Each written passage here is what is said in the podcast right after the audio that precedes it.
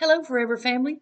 My name's Shannon. I'm the recovery pastor, and I have a, a message of encouragement, but also a message of warning. So let me go to the encouragement first. If you have never been in a 12 step, then you are missing out. Now, there are groups out there like AA, NA, CA, HA, and Celebrate Recovery that have 12 step groups. And it's this wonderful time to come together. Men have their group, women have their group, and you form a bond, you form a trust, and you work through the steps and you go through a deep self reflection time.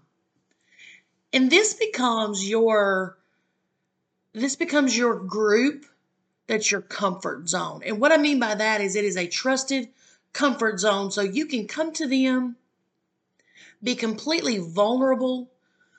You know, if you're having a bad day or you're going through a, something in your life, you can go to them. There's no judgment. They will speak truth in love. They will give you a chance to just step back and they'll be protective of you, they'll pray over you, and then encourage you to get back up and start again. So, my encouragement for you is that I really hope everyone that hears this gets into a 12 step program. Now, if you're like me, you might be saying, Well, I've never struggled with any kind of chemical or alcohol addiction. I've never struggled with alcohol, so I don't need AA. I've never struggled with cocaine, so I don't need CA. Never struggled with narcotics, so I don't need NA. Never struggled with heroin, so I don't need HA.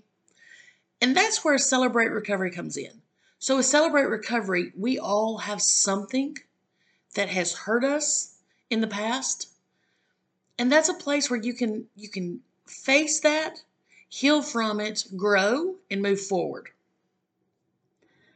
Now, a shameless plug real quick is we will have a 12 step starting soon at Trussville First United Methodist Church and also at Faith United Methodist Church in Clay.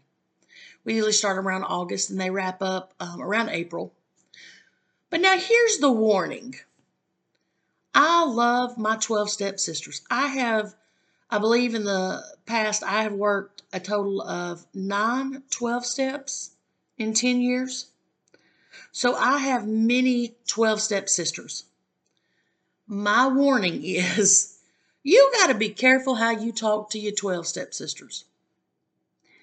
What I mean is, if you come to them and you're like, um, uh, yeah, um, they can read you like a book you will trigger them. You will change their attitude. Okay. And what I mean by that is their mode of thinking will change because many of them will feel like they've got to be protective of you. They will go into shovel mode, drive by mode, alibi mode, and all of that falls under the umbrella of BC Day mode. Now, if you don't know what that is, BC Day is before Christ. You got to be careful how you talk to your 12 stepsisters because they will instantly be like, somebody hurt you, we're going to protect you. I love my 12 stepsisters, but sometimes we have to remind them that we walk with God now.